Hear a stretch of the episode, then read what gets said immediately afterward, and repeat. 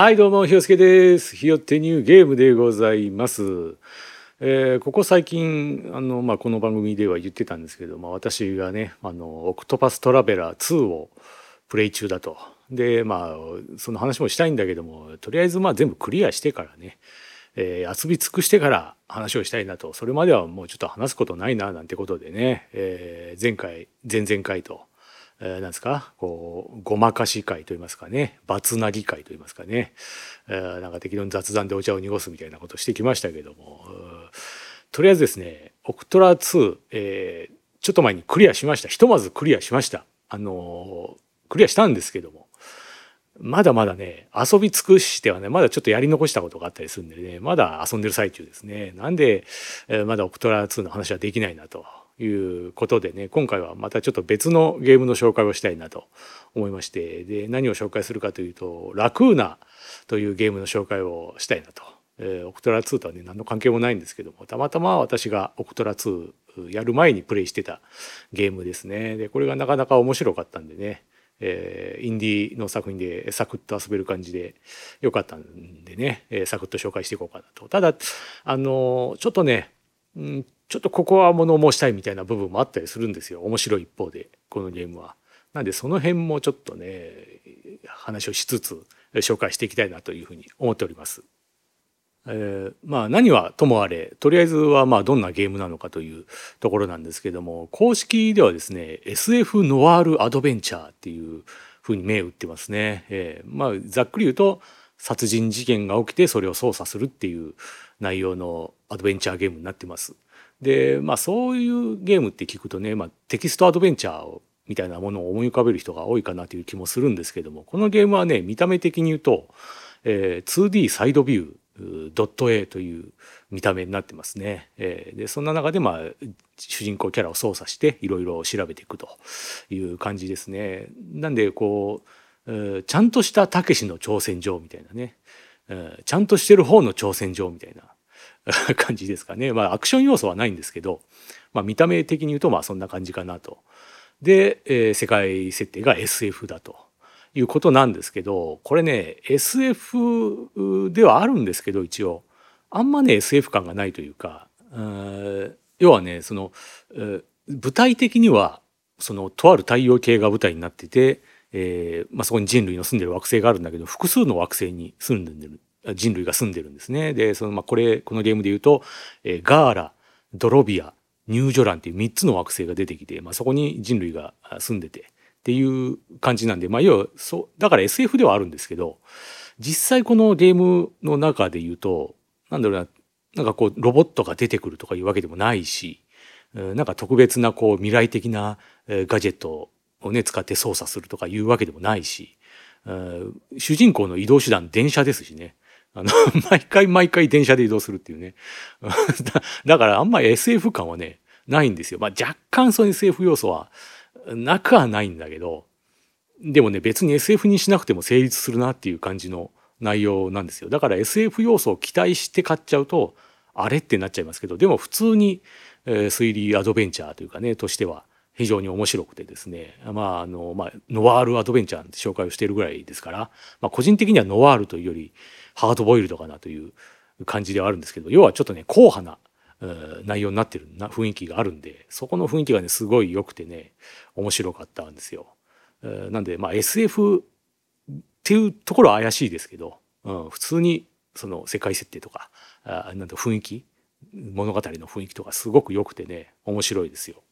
やっぱその魅力はねこのゲームの魅力いろいろありますけども一番個人的に大きいのはやっぱストーリーの魅力が大きかったですかねなかなか、えー、ヒリヒリした感じでね良かったですよ。まあ具体的なこと言うとねちょっとネタバレになっちゃうんで避けますけどとりあえず導入部分だけ説明しますとまあさっき言ったようにねガーラドロビアニュージョランってこの3つの惑星が出てくるわけですけどもこのね惑星のなんかパワーバランスみたいなものがやっぱあるわけですよ。ね、この考え方の違いであったりだとかねえ権力的な問題であったりとかいろんなものがあってちょっとこの惑星同士の関係性がねちょっと緊張状態にあるみたいな中でとある殺人事件が起きると。でその殺人事件がひいてはその下手したら惑星間戦争に発展しかねないみたいな事態に陥っていくみたいなね、えー、感じで結構緊張感がある中捜査が進んでいくっていう感じのねこのね雰囲気ヒリヒリした雰囲気がね良かったですね。でこのゲームね特徴の一つがねあのまああのオートセーブのみなんですよセーブが。これがあのゲーム始める時に強調されるんですけどこのゲームはオートセーブのみですよってだから要はいろんな選択肢をね迫られることがあるんだけどもやり直しが効きませんよということをすごい強調されるんですよ。だから緊張感ありますよね、うん、そこがねいいんですよ面白くていいんですけどただねそこがね面白い一方で問題点でもあると言いますかあのまあこれマルチエンディングなんですよ、まあ、先に言っちゃうと。でマルチエンディングだでストーリーが面白いからまあ、一回クリアすると他のエンディングもね見てみたいな他の展開も見てみたいなっていうふうに思うんですけどそれをしようと思うとねもう最初からやるしかないんですよ。あのオートセーブでね随時セーブが更新されちゃってでスロット分けとくみたいなこともできないんでセーブスロットをね別で用意しとくみたいなこともできないんでもう最初から始めても最後までやるってそれしかないんですよ。でしかも途中のイベントのスキップとかもできないんで一回クリアデータで始めたらなんか2回目からイベントスキップができるとかそういうのもないんでただ愚直にひたすら最初から最後までやるっていうことをしないとエンディングが見れないと。でしかもまあね選択肢によっていろいろ展開はね変わってはくるんですけど大枠の流れはね私とりあえず2回クリアして2周やってで2種類エンディング見ましたけどその感じで言うとね大枠の流れ変わんないんですよ。細かいところはねセリフが変わったりとかあるんですけど展開変わるのあるんだけど大枠の流れは変わらないでおそらくその最後ほんと終盤の方だけちょっといろいろエンディングによって分岐が変わってくる展開が変わってくるみたいなことだと思いますこれまあ私がね2回やっただけなんで特に攻略情報とかも見てないし実際どんな感じでね分かれていく分岐していくのかは分からないんでねこれ完全に私の想像の話ですけどおそらくそんな感じの作りになってると思うんですよ。となるとね、まあ、何種類エンディングがあるかも分かってないですけどおそらく、まあ、私がやった感じだと、まあ、2種類ではないですよ。まあ、3種類か4種類ぐらいはあるんじゃないかな最低でもねいう感じはしてるんですけどもでもその都度もう見ようと思ったら違うエンディングを見ようと思ったらその都度1からやらなきゃいけないと。でスキップもできない。これね結構きついですね。私も本当ストーリーが面白かったんで2回クリアした後じゃあもう1回やってみようかなっていう気になってもう3周目を始めたんだけどさすがにちょっと面倒くさくなってきて結構序盤でもうやめちゃいましたね3回目は。そんな感じなんでねそこがもったいないもったいないなとせっかく面白いストーリーなだけにね魅力的なストーリーなだけにいろいろなエンディング全部の種類のエンディング見てみたいんだけどもというね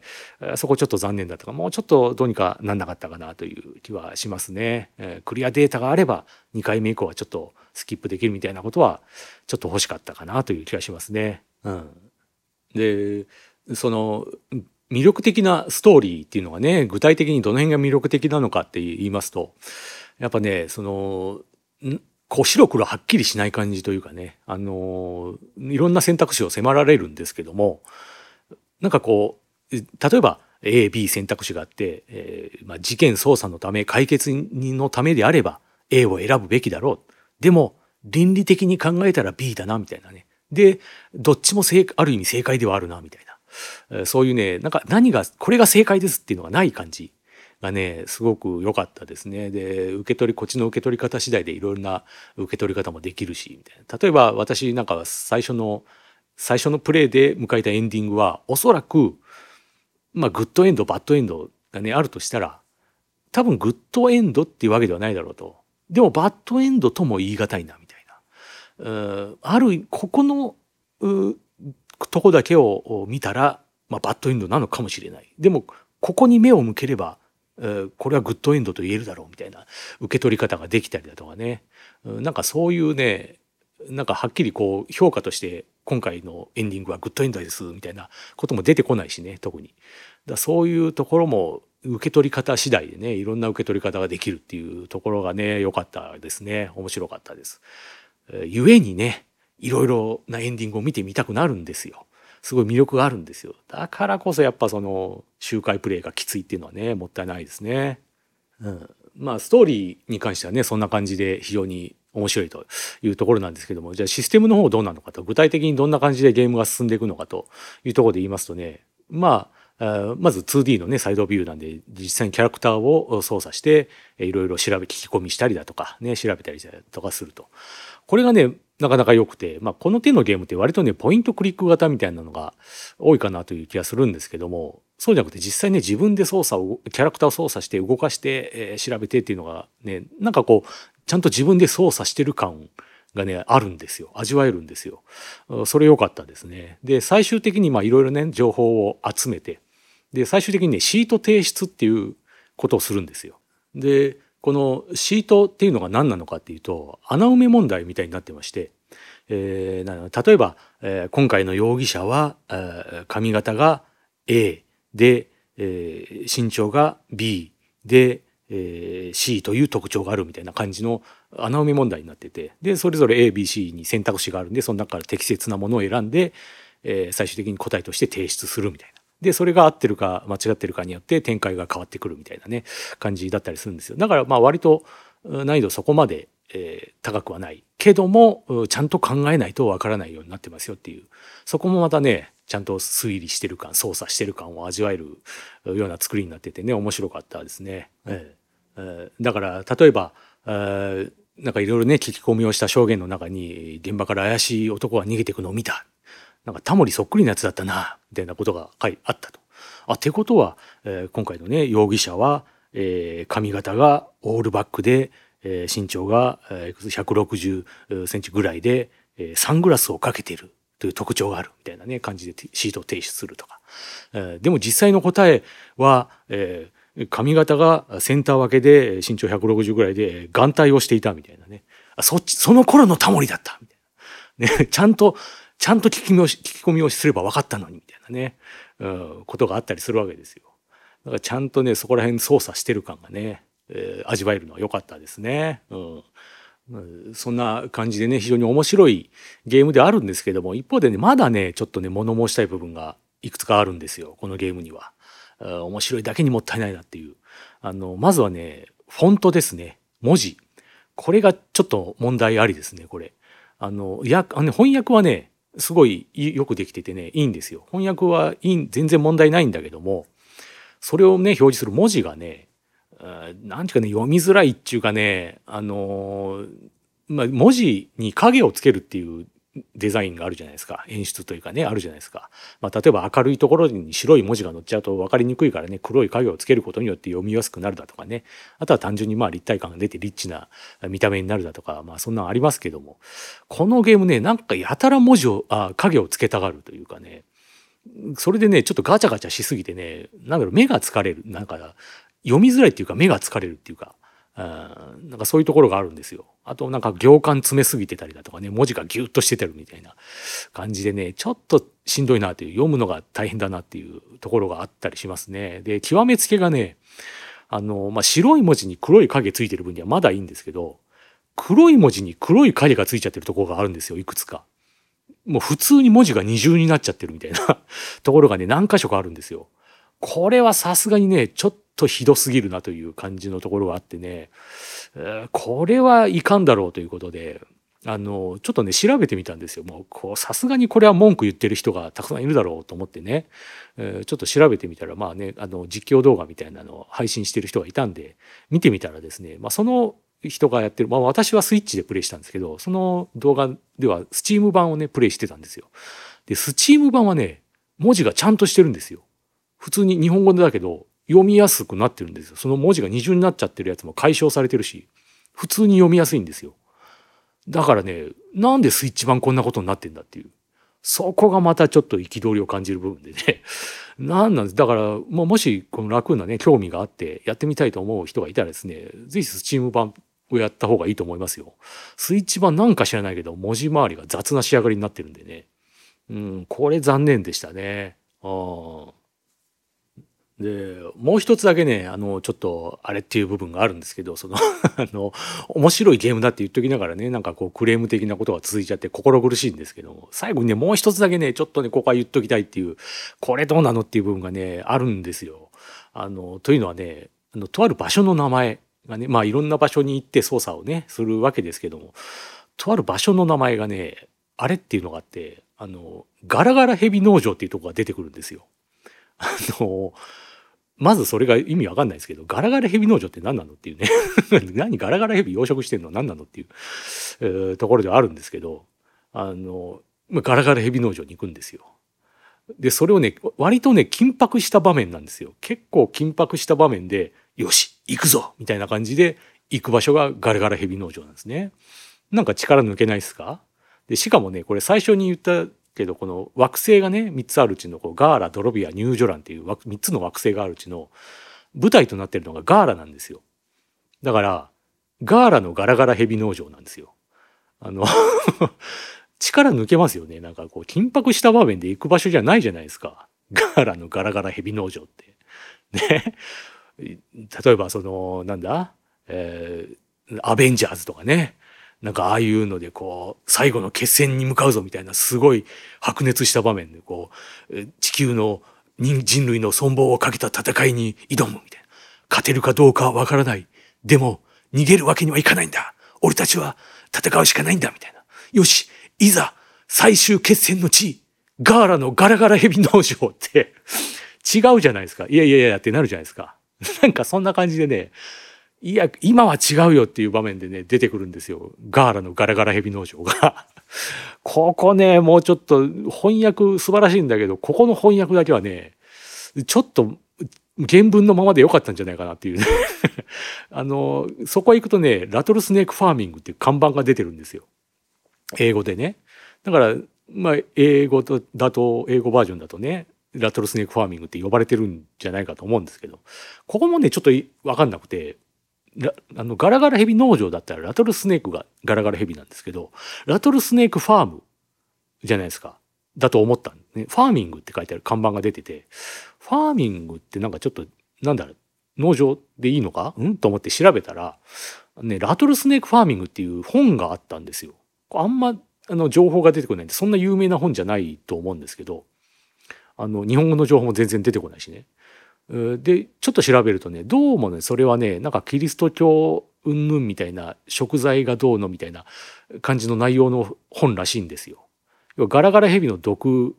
でなんかキリスト教のなんかこう解毒ができるみたいななんかそんな信仰があってそれに関してどうのこうのみたいななんかそういう話の小説らしいんですよ。だからそれがもしかしたらね関係してるのかもしんないそれが元ネタになってるのかもしんないんですけどまあそれにしたってねそのガラガラヘビ農場っていう日本語でねもろにそのまま訳しちゃうのはねあれはちょっといただけなかったですね。なんかこうせっかくの緊迫した場面だったのにね一気に力抜きましたねあそこは。なんでねそこがちょっと残念だったなと。うん、そこだけは修正した方がいいんじゃないかなというそことあの文字周りだけはね、えー、ちょっと修正してほしいなというところでありましたね。まあそんな感じでねあの面白いと言いながらちょっとクレーム多めな感じのね 内容になっちゃいましたけども。でもまあ面白いゲームではあるんで非常に魅力的なゲームではあるんでね興味がある方は是非というところで。あのこれ定価でねいくらだったか1200円とかだったかな？なのをね私ねあのセールで90%オフで買ってるんで 120円ぐらいなんですけどたまにそういうセールがあると思うんでねあのそういうタイミングを狙って興味がある方はねちょっと買ってみるのもいいんじゃないかなというところですかね。あそのその値段で買っといてそんだけ文句言うのがいいという ところもあるんですけどねまあまあまあいいじゃないですか。はい、そんな感じでね、非常にセールも狙い目だというところでおすすめですという感じですかね。まあそんな感じでね、ひとまずえー、ラクーナの紹介以上とさせていただきますけども、うんまあ来週はですね、えー、いよいよ、いよいよと言いますか、来週はついにですね、えー、あの、ベビーメタルのライブがありますからね、あの、ポッドキャストなんかやってる場合じゃないですよね。えー、あの もう、新メンバーがね、発表されるかみたいなことですから、そんな、そんな時になんでゲームの話するポッドキャストしなきゃいけないんだっていうね、そういうそういうことですから、多分来週はま更新ないんじゃないかなという気がしますけども、うん、まあまあ、次回の更新では、オクトラ2の話ができたらいいなというところではありますかね。うん、あの非常に濃い内容だったんでね、ちゃんとまとめて話ができるのかどうかっていう不安はありますけども、まあ一応オクトラ2を話そうかなという気ではいます、次回。ええ、と言いつつ全く違うねまとめきれなくて違うゲームの話する可能性もありますけどもまあまあ気長に思いもしもしオクトラ2の話を期待してる人がいたとしたら仮にねいる気がしないですけどもその いたとしたら、まあ、気長にお待ちくださいということで、えー、ひとまず今回は終了でございます。はいということで最後までお聴きいただきありがとうございました。おしまいです。じゃあね